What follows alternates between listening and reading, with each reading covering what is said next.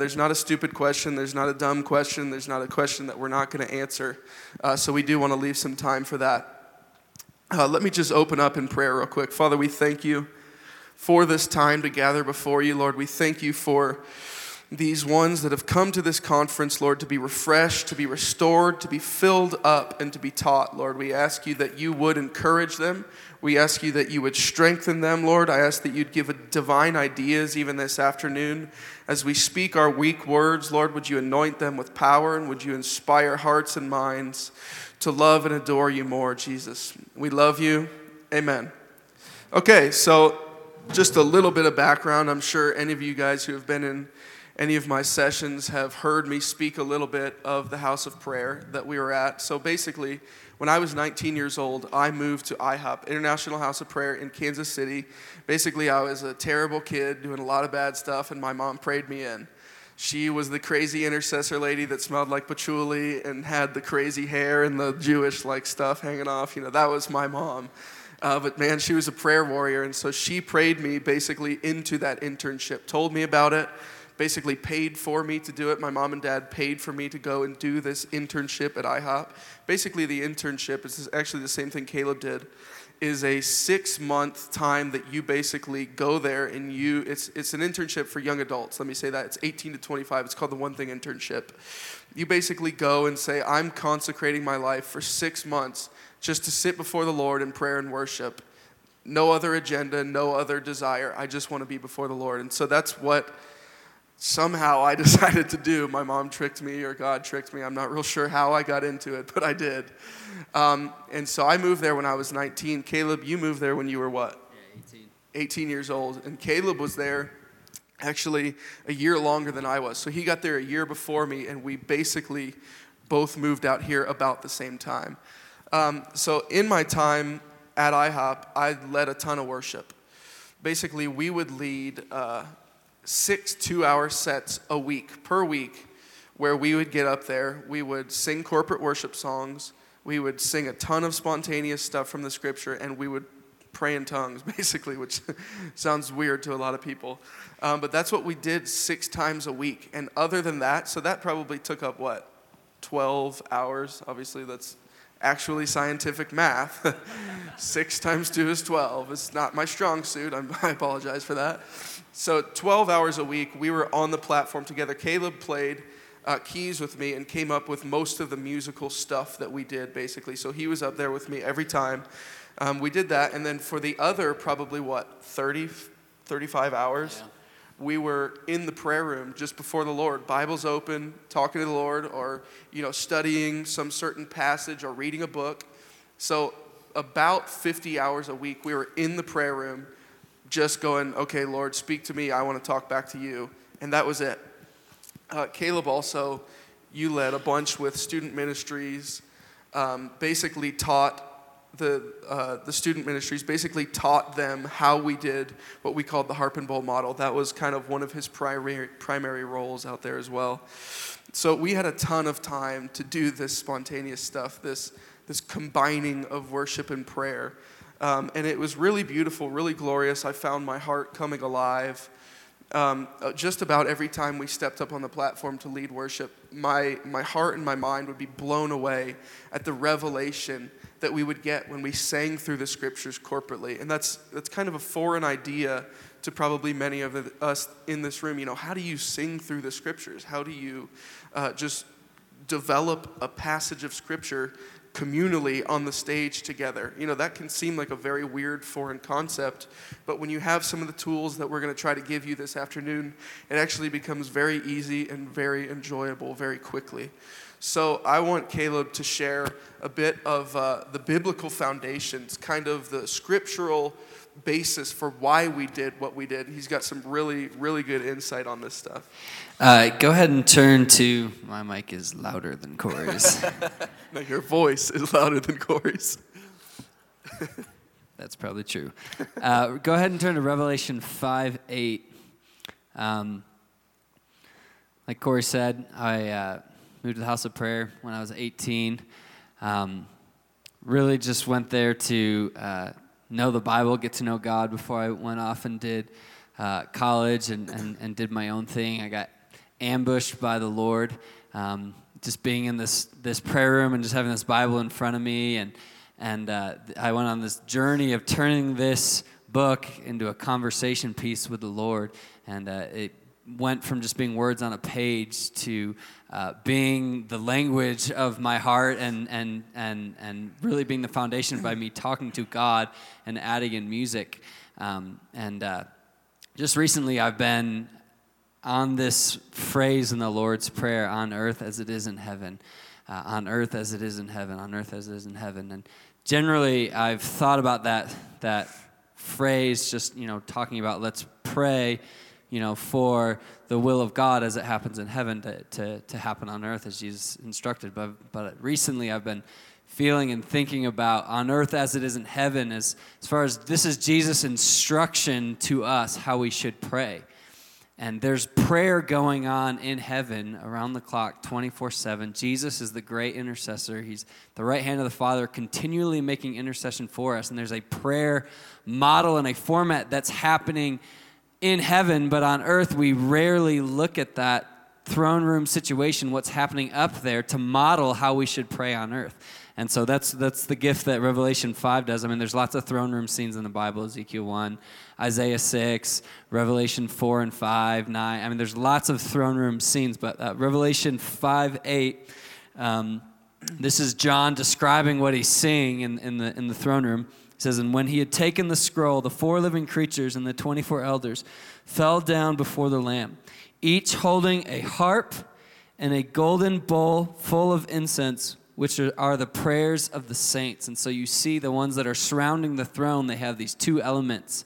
They have this harp, which represents music and worship, and then they have this bowl that represents the prayers of the saints.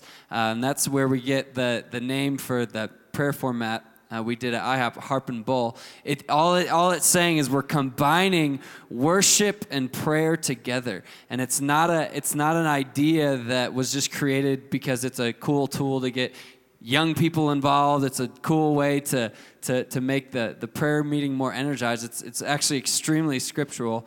Uh, David um, back in the Old Testament, most of you probably already know this story, um, but he had the tent where he had the sacrificial system set up uh, according to the law of Moses. And then he, uh, he uh, erected another tent a few miles away where he had 24 7 prayer and worship going on. He hired a couple thousand Levites. Um, a couple thousand singers and a couple hundred musicians, and they would do shifts uh, around the clock, and the Ark of the Covenant was actually right in the middle of the room, and the singers and the musicians, they would face each other, and they would sing, uh, and, and, and uh, th- there was three things they would do. They, there would be praise, there would be uh, uh, uh, prophetic, and there, there would be prayer. Um, and we see that. that that's where, mo- uh, I won't, I won't say most, but that's where at least we know a lot of the Psalms were written, was in this tent that David had put up to worship around the clock. And, and, and they would pray uh, and they would, they would prophesy and then they, they would praise. And I, I see a lot of our worship services uh, in America, uh, uh, primarily in the West, but, but all over. And, and we do the, the praise really well, um, but the prophetic and the prayer mixed in with that, which is what David, which was normal in David's day, uh, uh that gets more uh, left, it's kind of put to the side. And I actually recently read this book on, on, on David, and I, I love that the author was saying, you know, David was a man after God's own heart. That's because he took the law of Moses and he said, okay, this is what, this is the least that the Lord required. What's the most I can give? I can do the sacrificial thing, um, but was that really all the Lord was wanting, or was that just the least that the Lord required? He said, I can do better than that. I can put my money, time, and finances into worshiping Him uh, uh, around the clock. And that's really what his heart was after. And that's why David was a man after God's own heart, because he said, What's the most radical I can be? What's the most I can give? As a heart of a worshiper, it wasn't God requires sacrifice for atonement of sin, so we'll give him that to appease him. It was, we, we don't want to appease God. We want to be a delight to his heart. We want to be worshipers. And so he set up this system. And I, uh, I won't say ironically because I think the Lord is the one who, who gave him the idea. It's the same thing we see in the throne room picture. Around the throne, there's, there's sound and there's light and there's music going on. And we see all throughout Scripture there's singing that's happening in the throne room, there's prayer that's happening in the throne room, and it's all one reality. It's not separate. And, uh, and we kind of compartmentalize the, the worship meeting is you know the music and the singing the adoration to god and the prayer meeting is no music it's dry it's mostly boring it's just someone on a mic talking and you try your hardest to in, engage with them and we compartmentalize the two and we found and this is this is our story corey and i's story and, and so many stories when we've combined uh, combined combined I like is not that. a word Compound. Compound. Let's go with that, though. that's right new word when we combine worship uh, and music with prayer and intercession, there's such an enjoyable element to it. And what do you know? If when we tried to do on earth as it was in heaven, it was actually enjoyable and it was fun and and uh, it was it was it, it, did a number of things. One, it, it, gave us an ability to to go deep in the Word, as Corey said, as we sung the scriptures and did the praise, prophetic, and, and, and, and, prayer thing, the scriptures came alive because it was so much more fun to, to sing the scriptures than just to read them. And, and, and I always had so much guilt and condemnation because I found most of the time when I read my Bible, it was boring. And, uh, you know, I was like, I, if I'm a Christian, the Bible's boring, then I, either I'm not saved or I'm just a terrible Christian.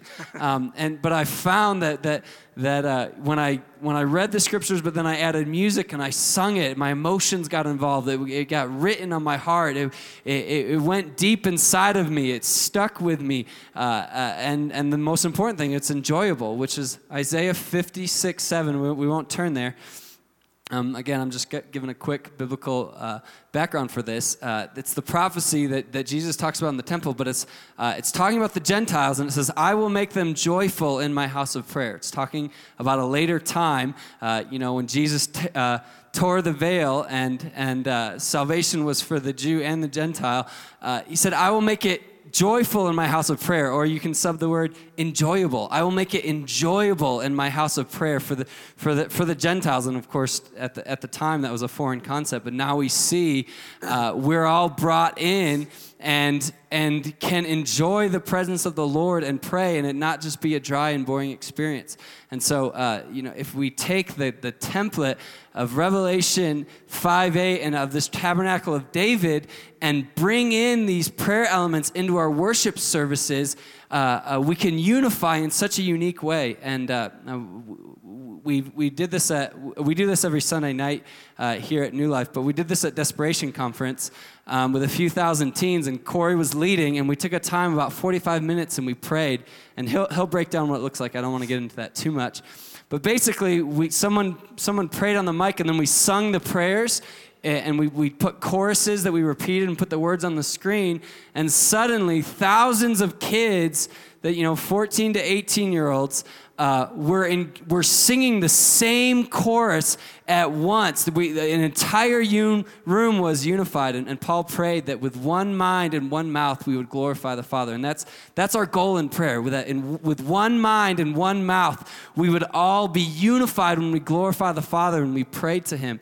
And instead of just someone praying on a mic and people trying to engage with that, um, when we added the element of singing that chorus, it unified the room in a dynamic way.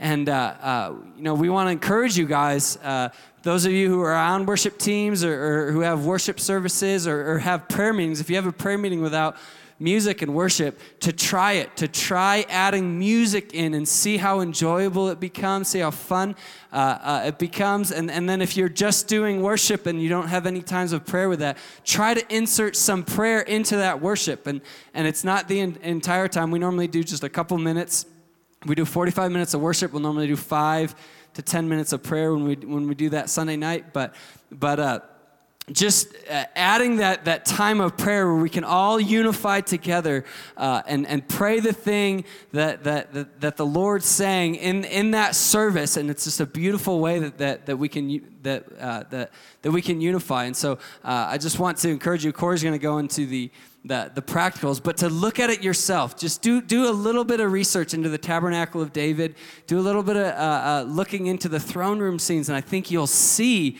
this element of music, worship, and prayer. It's all one reality before the Lord. And, and, uh, and the more that, that we get on and do, uh, do what the Lord's saying, the more that you know, we see this on earth as it is in heaven. We're praying, we're joining in with the prayer that's, that's happening in heaven. Yeah, I love what Caleb's talking about with the corporate aspect. He's talking about when we sing these choruses, everyone can join in. We're with one mouth, one accord, one heart. We're all praying the same thing. And that really is a beautiful thing. That's the beauty of song. You know, when we write a corporate song, last night John singing the song Strong God. You know, many of us in this room know that song. So, you know, it, pretend there's a million people in here. If all one million people know that song, we're with one mouth and with one accord, we're all going in the same direction, singing the same thing. That's the beauty of song.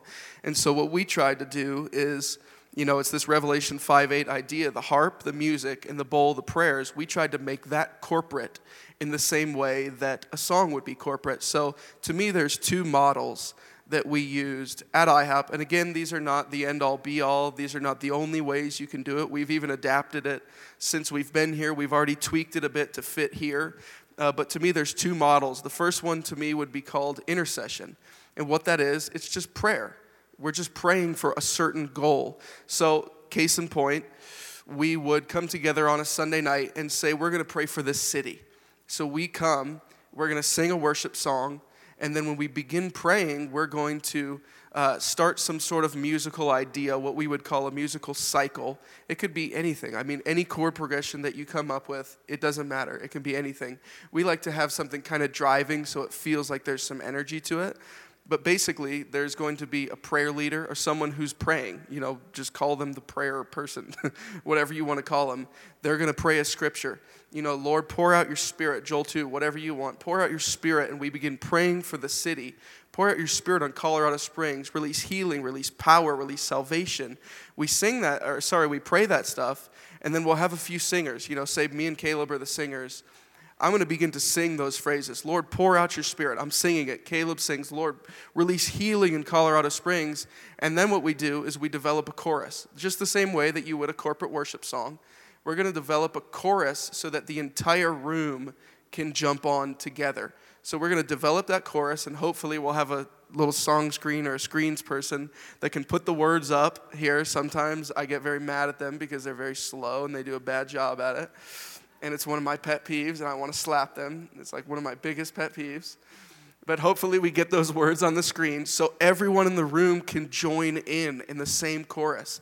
You know, and then we're saying, Lord, pour out your spirit, pour out your spirit, release healing. We're just repeating that over and over. And then the beauty of that, there's a cadence and a melody to it. And so every one of you in the room can sing it.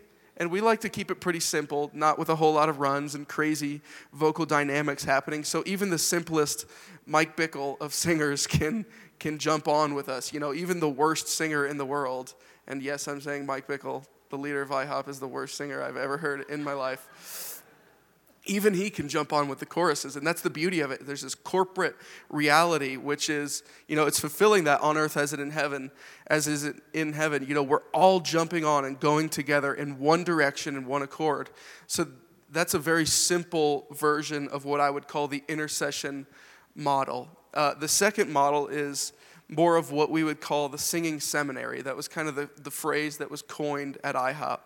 And basically, the idea behind this singing seminary is that we grab a passage of scripture. Usually, it's one of the songs because they're very singable. The language is very easy to be, uh, make choruses out of. It's very easy to sing. It's very accessible.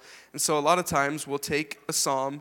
You know, take Psalm 23 for instance. The Lord is my shepherd; I shall not want. We've all heard it a million times. But basically, as a worship team, we're going to study that psalm together. We're going to study it outside of the context of the platform on our own, where we're asking the Lord, okay, what does this mean? What are, the, what are cross references? How do we dig a little deeper into this psalm? And then we're going to come together as a team. And basically, what we're going to do is break down this psalm into maybe four cycles, quote unquote. And that's basically our way of saying, little chunks of scripture that are easy to digest, so to speak, that are easy to kind of um, consume and really get your mind around. So, Psalm 23, we'd go, okay, the Lord is my shepherd, I shall not want. Maybe that's the first little chunk, little cycle of scripture that we're going to sing through. So basically, what we would do practically, we'd sing a corporate worship song, and then we, we, we would begin to do what we would call developing that passage. And so we'd sing the worship song, maybe Caleb as the keys player, he would come up with some kind of chord progression, some sort of uh, musical idea that hopefully complements that scripture. And uh, maybe I'll get into just a little bit. You know, when you think of that scripture, the things that we would ask ourselves that Caleb would ask himself if he was the one coming up the music with the music for that passage, he would be asking himself, okay, what does this sound like? How can I express this through music? How can I give life to this language, so to speak? So it's basically like he's setting the table for the singers to be able to sing and prophesy that scripture, you know, with some anointing and with some feeling to it. So he would come up with some great music, hopefully, and uh, we would, so you take that first chunk of scripture, the Lord is my shepherd, I shall not want. And we would just start singing that scripture. Say there's three singers. The first one uh, would introduce the passage. You know, say, say there's one, two, three singers. This first one knows, okay, my job after that musical idea is established is to actually introduce this passage uh, vocally. So, the Lord is my shepherd, you know, you introduce it, whatever that sounds and looks like. And then, basically, what we're going to do is we would do what we call popcorn around. You know, we're just going to, singer one's going to sing, singer three's going to sing, I'm going to sing, singer two's going to sing. We just sort of jump around, and it's random. There's no, um, there's no structure to that. It's basically like we just flow with each other. We just kind of listen to each other. Okay, I hear that they sang that. Okay, I hear now that brings this idea to my mind. That that brings this cross reference to my mind. And so we'd sort of jump around singing the scripture and basically what you're doing is you're you're developing that passage, you're uh, you're mining revelation on that passage through what we would call a singing conversation. I mean, the idea is the word is antiphonal. And a lot of people kind of balk at that word, like that's a really weird word, and it sounds very like old English. And why? Are you, what are you talking about? But the idea of antiphonal is what we called it. it. It means conversational. It's almost like it means circular. Like Caleb was saying, in, uh, in the tabernacle of David, they would almost face each other as they sang and as they developed the songs because it was conversational. It's the same way that you and I would sit down over a scripture and go, Man, I'm really feeling this on this scripture. And you go, Oh, dude, you're exactly right, but I'm feeling this too. And all of a sudden, there's this cool synergy and you're developing all this really nice revelation on it. And you're going, Oh, I never thought about that. Wow, that's amazing. You know, and it kind of develops this really cool energy around that passage that you wouldn't have if you didn't do this, basically.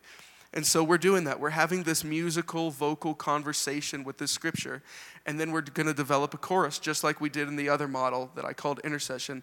We're going to develop a chorus so that if you guys are in the room while we're doing this on the platform, as soon as we develop that chorus, you guys can sing along right with us you're tracking with us. You're going, okay, yeah, those scriptures are great. I love these cross references, but I'm not really able to jump in yet. Bam, we hit that chorus, and you go, yep, I'm there right, right with you.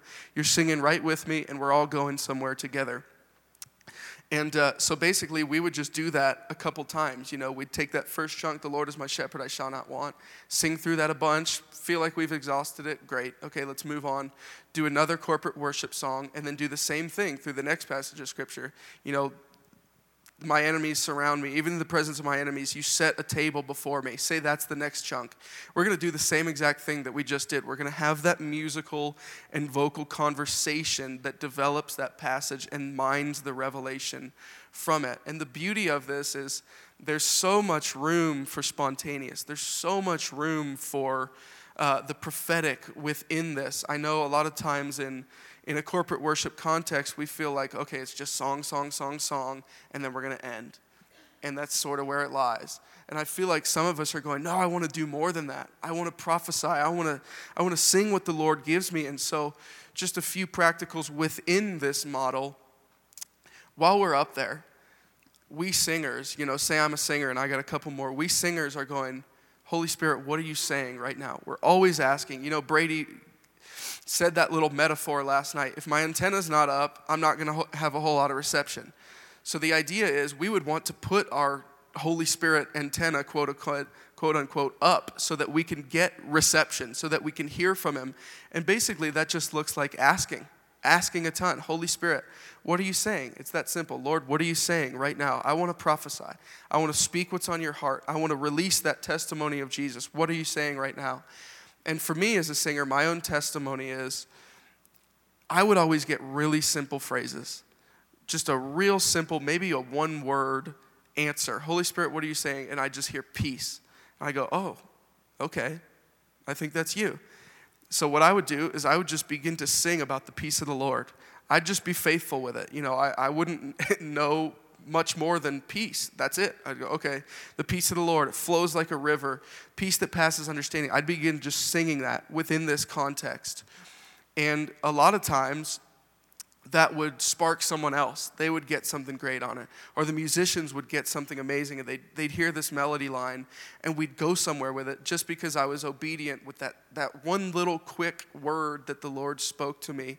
And so I just keep that antenna up. Holy Spirit, what are you saying? What are you doing within this format? I know there's a structure, but I also know that there's room to be prophetic, room to be spontaneous, room to uh, flow in the Holy Spirit, really.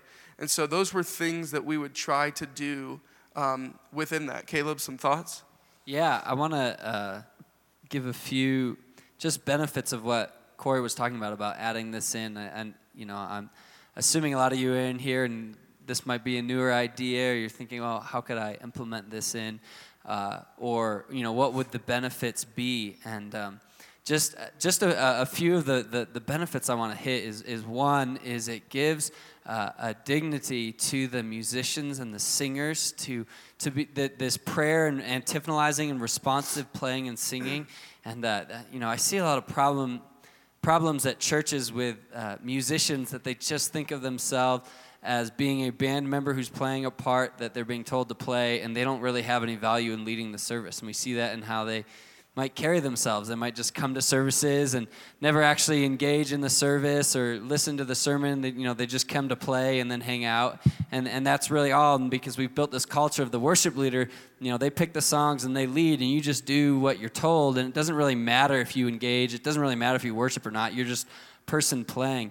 Um, doing this as a musician, because uh, I, I, rarely sing on these sets, like Corey was talking about, I get to put my antenna up. And so if we're in a worship service on, on Sunday night where we've just done you know 40 minutes of worship and we're going to do 10 minutes of prayer, I hear, uh, you know, Dave Perkins is going to pray for the city of Colorado Springs.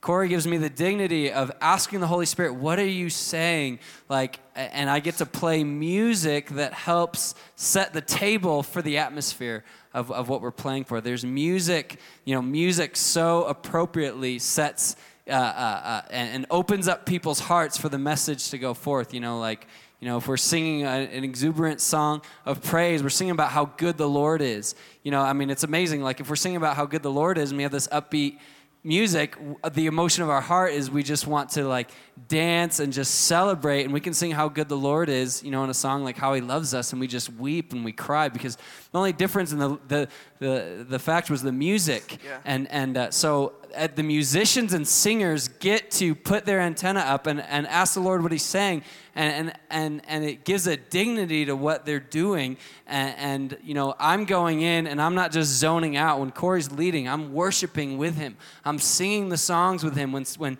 when Dave or whoever's praying, I'm praying the prayer with it because what I'm doing affects the atmosphere in the room. And uh, uh, in the Old Testament, we see uh, Elisha the prophet.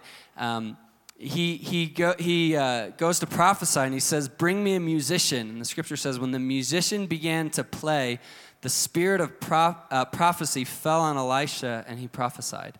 Mm. Um, and so we see uh, clear scriptural evidence for music and worship stirring up the spirit of prophecy, or uh, you know, which is just the testimony of Jesus, just the things that that that that the Lord is saying. So the first thing, it gives dignity to the musicians and singers. The second, I, I already hit it a little bit, but it brings a profound unity in prayer. Um, being able to combine worship and music, I won't elaborate on that too much.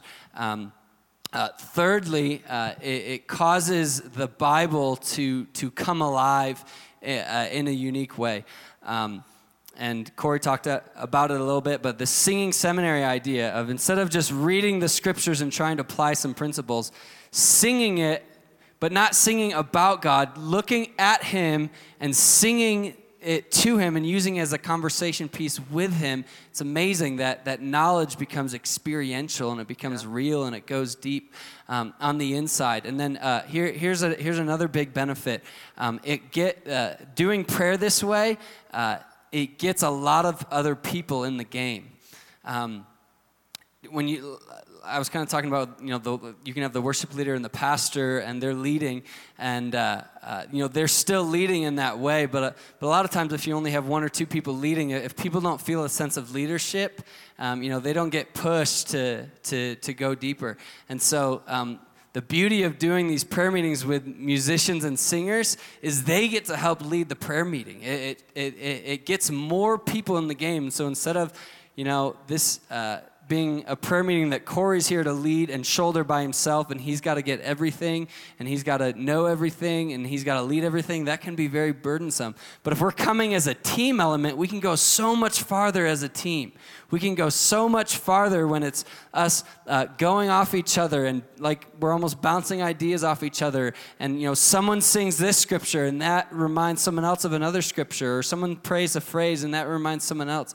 And everyone's shouldering it together, and it's this beautiful picture of this team element of prayer where it's not just personality driven or it's not one person uh, driving it it's, it's everyone doing it together and there's engagement on the stage and there's engagement in the room um, so I'm going to have Corey add anything else, but I really want to encourage you guys if, if you're doing prayer meetings without music, to try adding some of these elements in. And if you're just doing worship services uh, and, and, never adding any prayer piece, try adding in it, even if it's just for a minute at the end of worship. Just start to add it and, and have your worship team engage with you and sing and see what it does both in your worship team and, and in your congregation. Yeah, just a couple more thoughts on the benefits of doing this a huge one to me and one that's been really helpful to my own life has been the aid in songwriting. So when we're on the platform, like I said, we're doing all this spontaneous worship. We're coming up with all this uh, spontaneous music, all this spontaneous choruses out of the scripture. I've found that probably 75% of the songs that I personally have written have been birthed on the platform at IHOP or here. You know, many of them already here have been birthed in this place just through this worship and prayer, combining the two. So, you know, we get together, we come up with a great chord progression, then we start singing these choruses around these scriptures, and it's like, bam, lights start going on like crazy, and all of a sudden you get that great chorus. What I would do is, I would, you know, if I didn't make up the, the chorus personally, I would ask whatever singer made it up, hey, can, can I have this? I'll give you credit for it on the copyright, you know, whatever that legal logistic stuff looks like. But I want to steward this because I believe that the Lord gave this to us during this time of prayer. And so I would keep that chorus and then I would build the other components around that and make it into a song.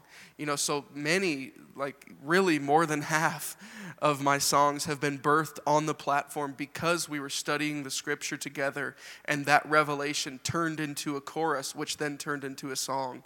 So that's a huge benefit. Um, I forgot my second one. I had another benefit and I totally forgot it. I'll, I'll figure it out later. So I just want to uh, basically recap really quickly what are, are the different por- prayer formats that we do here at New Life, what they look like. And we actually have prayer meetings going on during this conference. I want to encourage you guys to, to check some of them out. We have a, a devotional format happening at 6 p.m. tonight, and then tomorrow morning at 8 a.m., and then tomorrow at noon after the conference is done, we're doing intercession prayer meetings. And we're going to do this model that we're talking about. Um, uh, New Life is starting. We actually started it this week. We do uh, three uh, uh prayer meetings Monday through uh, Monday through Friday, uh, uh, 9 a.m., noon, and 6 p.m. And we do this prayer format, and it's it's been incredibly fun. DLA and the School of Worship and Prayer under that gets gets to get leadership in it, and there's different musicians and singers around that they get to do it. So I want to encourage you to come and look at it and just uh, be in a prayer meeting and see if you uh, see if you enjoy it and see if you like it, and it'll help what uh, help make sense of, of what we're saying. So uh, we have the the first uh, format I'd say we do it, it would be um, our Sunday night or our uh, prophetic worship or prophetic prayer format, and that is where we do about 35, 40 minutes of corporate worship, um, you know, just, just like any other worship service. And then at the end of that, we do about uh, five to 10 minutes of, of prayer where someone introduces a passage, they, they, they pray a, a, thought and a scripture, and we sing around that, like Corey talked about, for about five, 10 minutes, and we normally end in worship. Um, Quick thought on that. Yeah. Even in that prophetic worship context, there doesn't necessarily have to be a prayer leader who prays a passage, who prays that scripture. That doesn't yeah. even have to be part of it. Like, case in point, last night, we're all up here on the platform. We're doing worship at the end for ministry time after Brady had spoken. We're doing some corporate worship songs, but then we're flowing within it. And you heard John, you probably didn't know this, but that, uh, what was the chorus?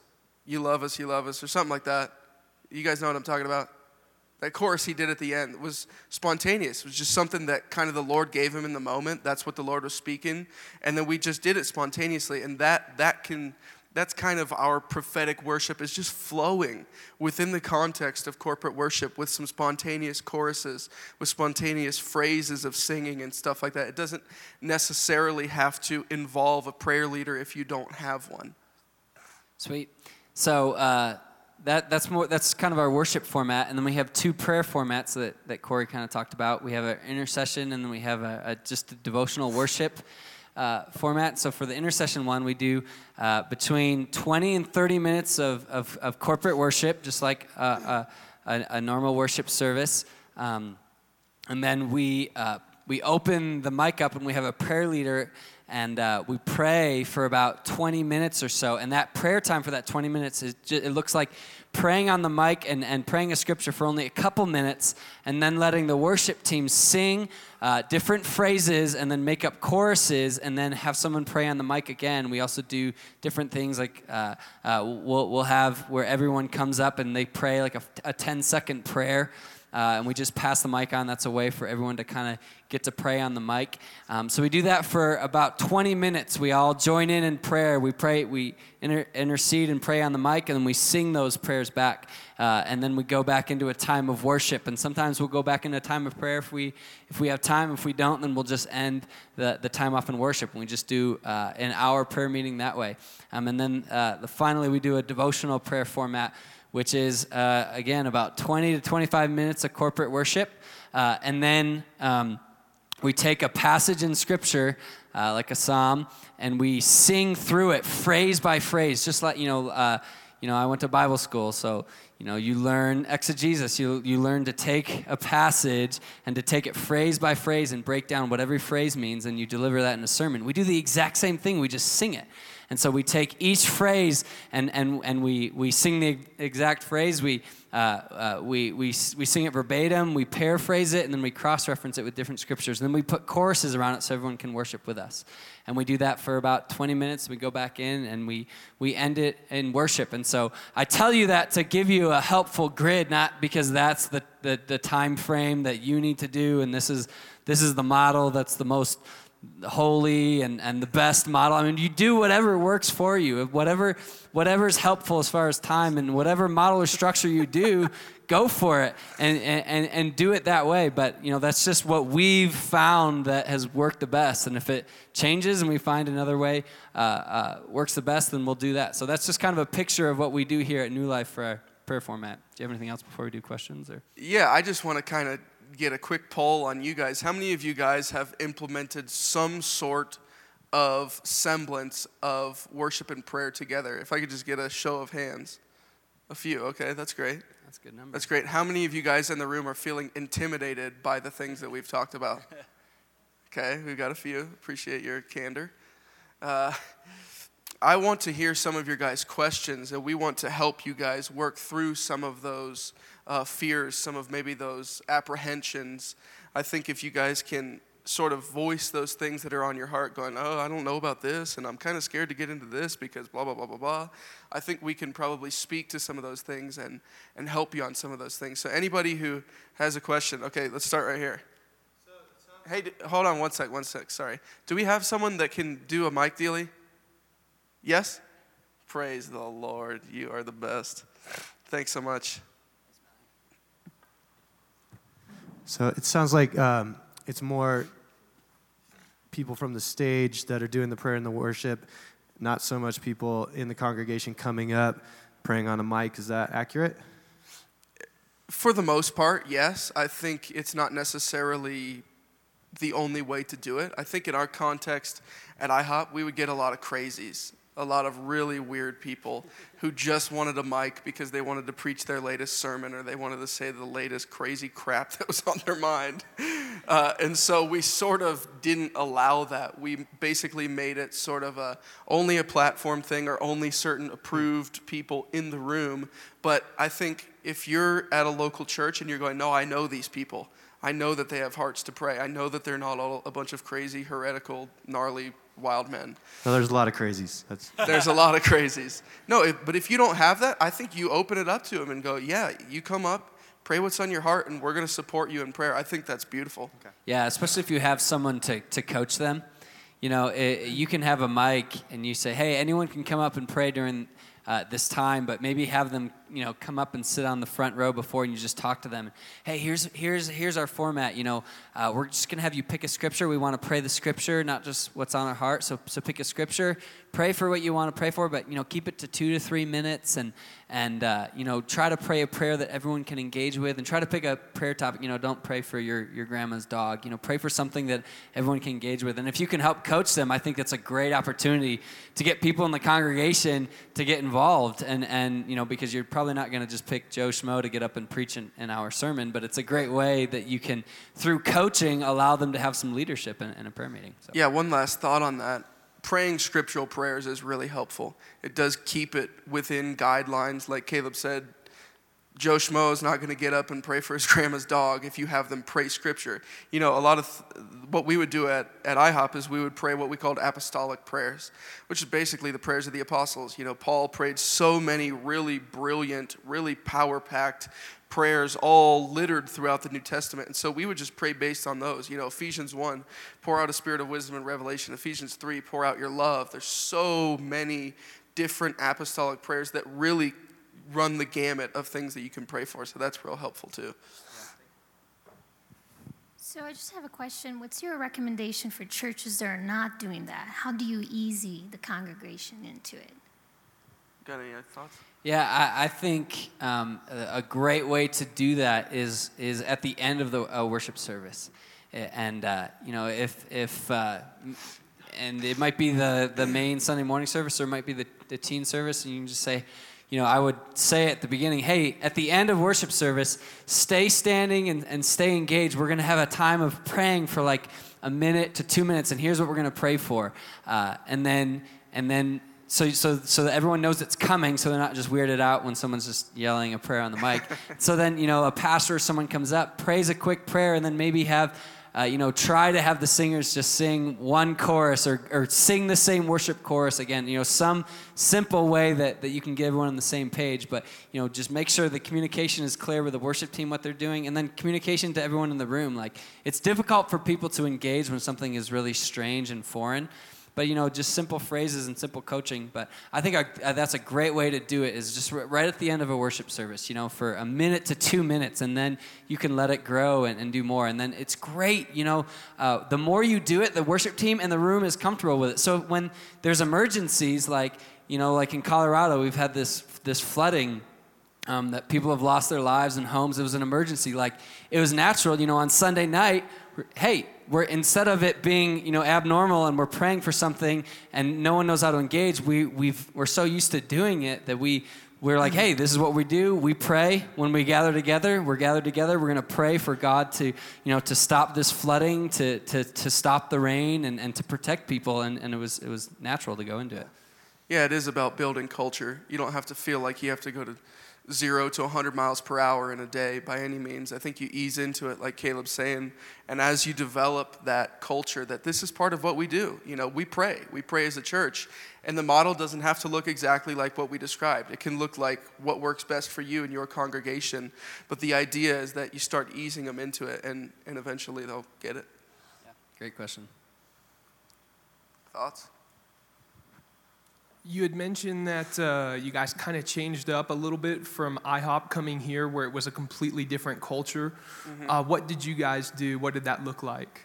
Yeah, the biggest change we made was actually cutting out what we would call spontaneous singing, which it sounds like I just taught you guys spontaneous singing, but our version of spontaneous singing basically meant singing anything that's on your heart and praying, eh, singing in the Spirit, so singing in tongues as well. What we would do, we would go corporate worship, spontaneous singing, which again meant everyone at the same time is lifting up their voice and singing love song of their heart you know so i'm going jesus i love you shout that about you know i'm praying in the spirit at the same time and so we basically cut that out coming here because it didn't feel like it necessarily fit with the culture that was here and we, we didn't want to push that on anyone. That's not necessarily a, a main tenet of what we were doing. So we cut that out and we simplified the antiphonal singing. Whereas normally at IHOP, we would have quite a bit of the popcorn that I talked about when we were jumping back and forth with little phrases. We did less of the little phrases and more choruses because we wanted to be more corporate, more accessible for the people who are in the room. And we found that people tend to gravitate toward choruses anyways. So let's do more of those.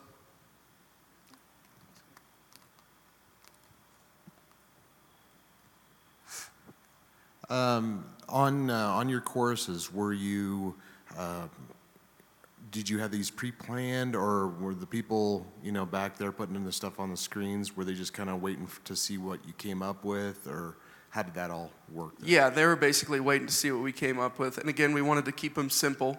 So the chorus leader, who we would designate before the before the service okay you are leading the choruses tonight. You're going to make up the choruses. And then the worship leader also has the ability to make up the choruses.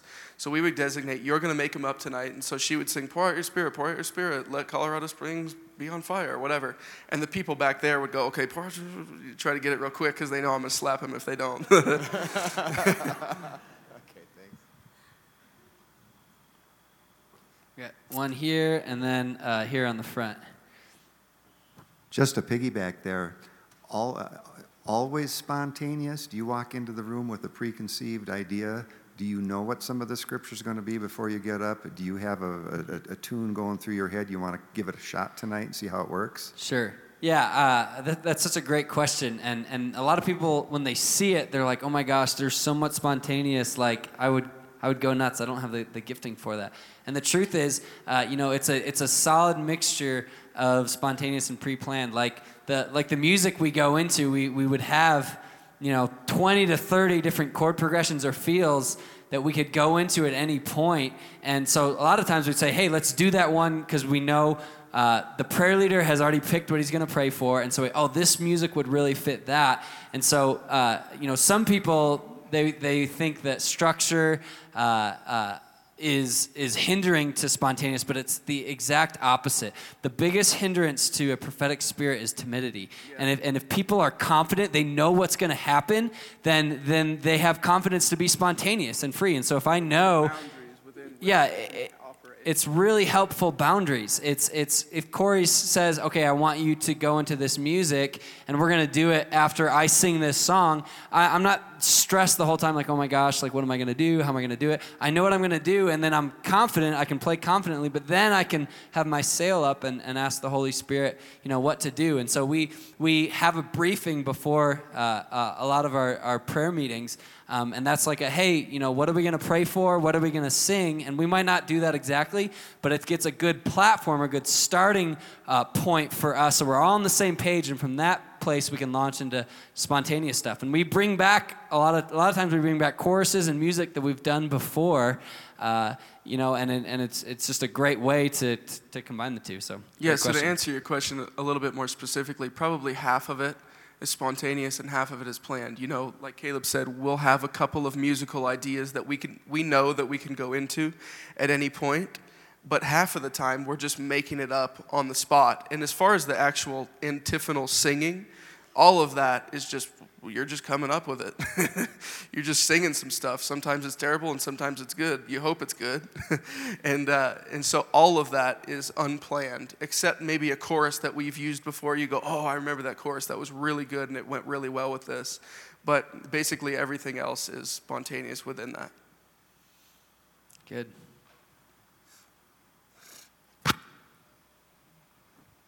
Twofold question, real quick. Uh, how do you encourage someone to focus and pay attention instead of just smacking them in the back? How do you encourage them to to stay focused and realize they're a part of that uh, for the people that are worshiping? And then uh, on a smaller scale, uh, I love the teamwork aspect. It's awesome. I got to experience it, and it's it's it's a lot of fun to be up there as a team. But on a smaller scale, uh, how would you encourage someone to take it, uh, depending on the size of their team, and do it on a smaller scale?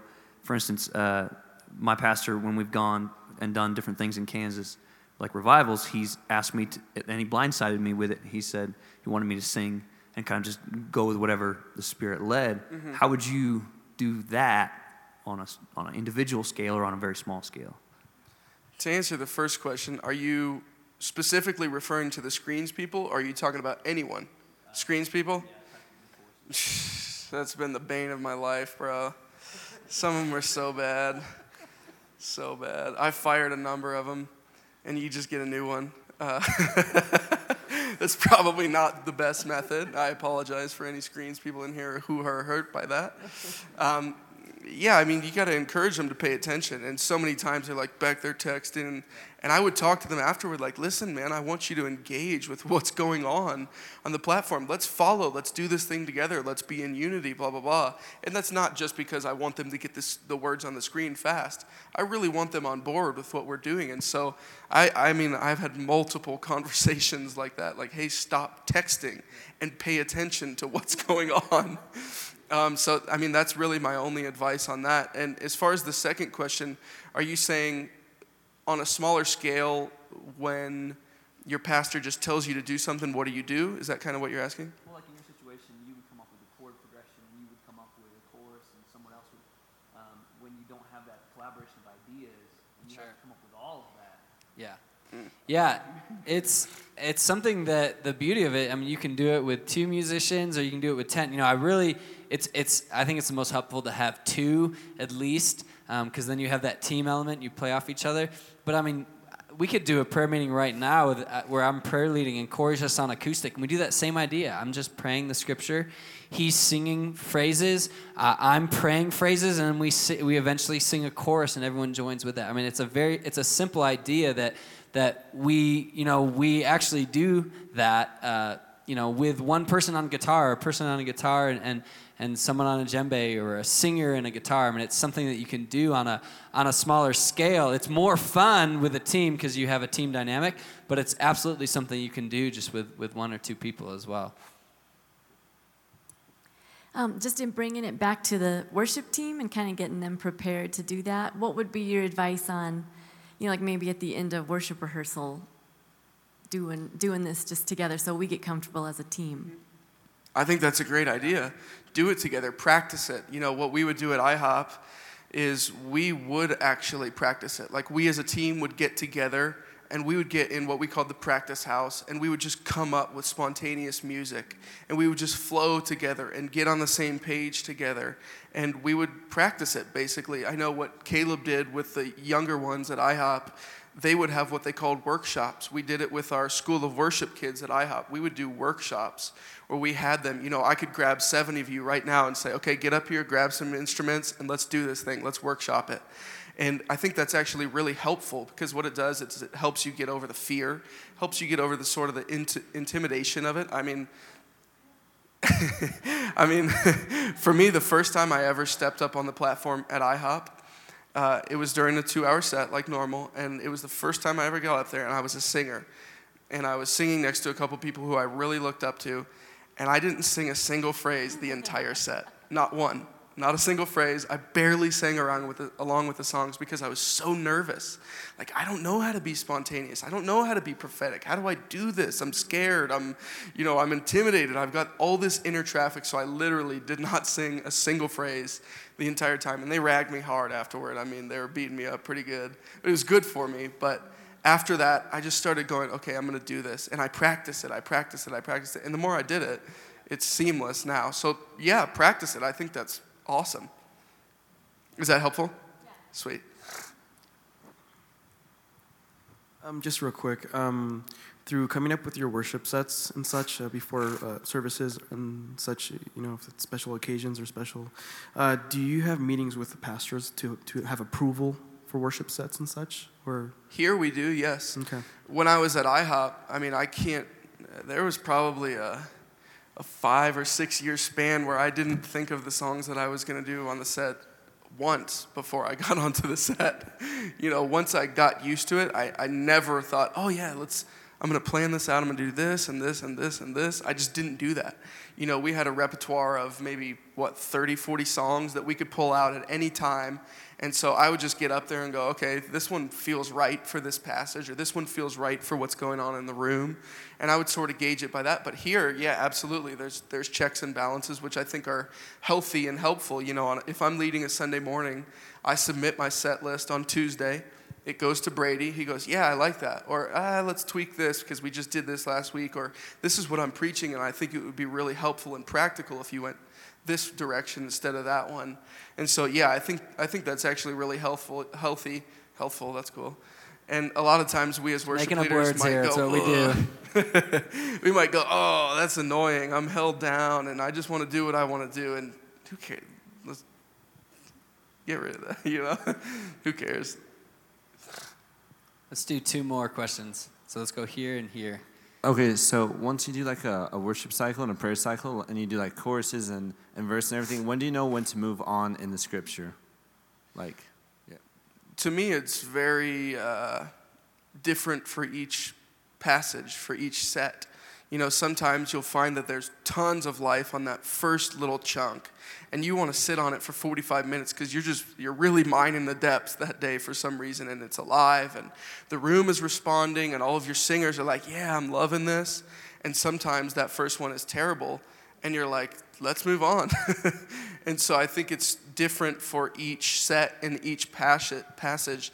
You sort of just got to feel it out. Like, is this working? Are people getting encouraged by this? Am I getting revelation on this? If so, stick on it. If not, feel free to move forward.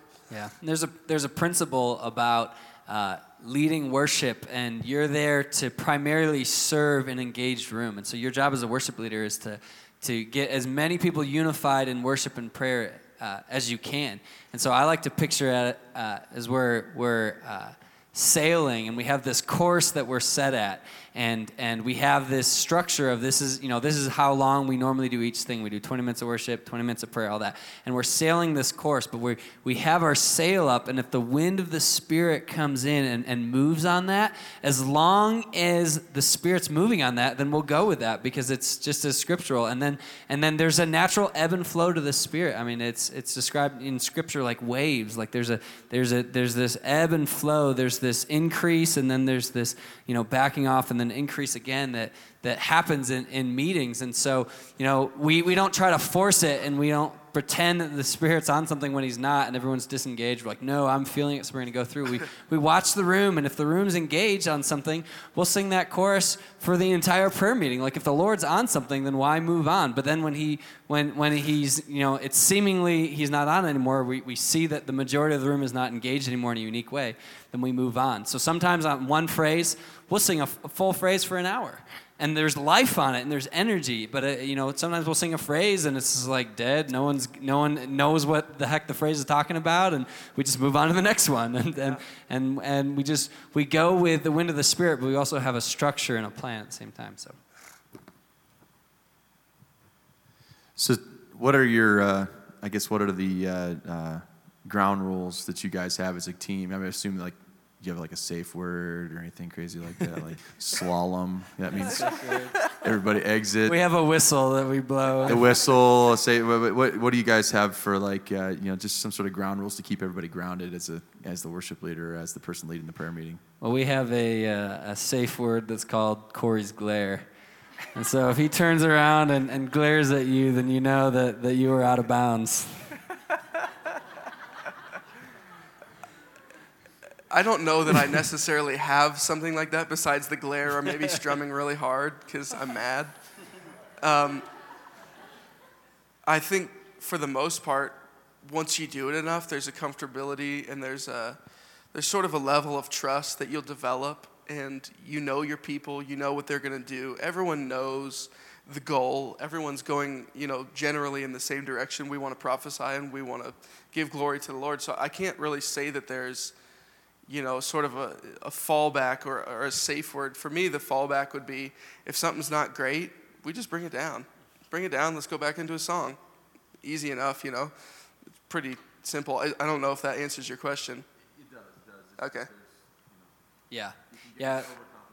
Yeah, we always Yeah. have a clear worship leader and, and a prayer leader. And so uh, the spontaneous and structure go together hand in hand. And so for structure, you need a leader. And for unity, you need a leader. And so we always make sure everything runs through the worship leader. And, and you know, if, like you said, if someone steps out of bounds or whatever, you know, there's ways we do it in the moment. But then after, Corey would say, hey, you know, maybe don't sing about peanut butter and jelly next time. Maybe just stick to the scripture. And and those conversations happen. Yeah, yeah, they do. Beautiful. So, just one last thing before we end. I want to encourage you guys. I know there was a lot of talk, a lot of practical, a lot of things that can seem really daunting, but this is actually really fun. like the- really doing fun. this the past eight years, it's super fun. Like the spontaneous, just getting to flow and getting to do what's on your heart and what the Lord is speaking. It's it's super fun, and there's so many directions and so many variables in it that are just really beautiful and really enjoyable. So that's what I want you to take from this. Don't be scared. Don't feel like, oh, I'm so intimidated. I'm going to screw this up. You have no idea how many times I screwed up. I sang so many stupid things. I did so many wrong chords and notes. My pitch was bad so many times. You know, my phrases were weird so many times. But overall, I look back on it and go, God, that was so fun. We got into so many amazing prophetic flow. So many people got touched in the room because we were obedient to speak and play what the Lord was speaking to us. And so that's my encouragement to you. Do it in your own way, but it is really, really enjoyable. I just want to pray for you guys. Uh, as you know, you guys are in diff- different places, and and uh, you know, some of you are wanting to know for just your own personal devotion. Some of you are wanting to implement this in your churches. You're all in different places. I just want to ask, you know, that the Lord would would come and just breathe on ideas and and and, and guide you guys. So, Lord, I just thank you for the hunger in this group. I thank you that you know they come to this conference and, and, and spend their money because they're, they're so hungry to see you move in their churches. Lord, I ask that this reality that we talked about today, this, this combining worship and prayer, Lord, I ask that you would give them divine ideas of how they can do this in their churches. Lord, I ask that your spirit uh, uh, would breathe on their worship in, in their churches. I ask that you would glorify your son Jesus in worship and prayer at their churches. I ask for worship leaders, for pastors, for teachers, uh, that, that they would have creative ideas to get young people involved, to get their whole congregation praying, to get worship and, and, and prophetic all happening at their church, Lord. I ask that you would tear down some communication walls that have been there and just any fear that there is in stepping out in the unknown, Lord. Lord, I ask that you would give them courage and strength. And Lord, I just ask that you would bless them and refresh them this week. And I ask that they would go home to their churches being rejuvenated and, and even more hungry for the presence of God than when they came here. We love you. In your name, amen.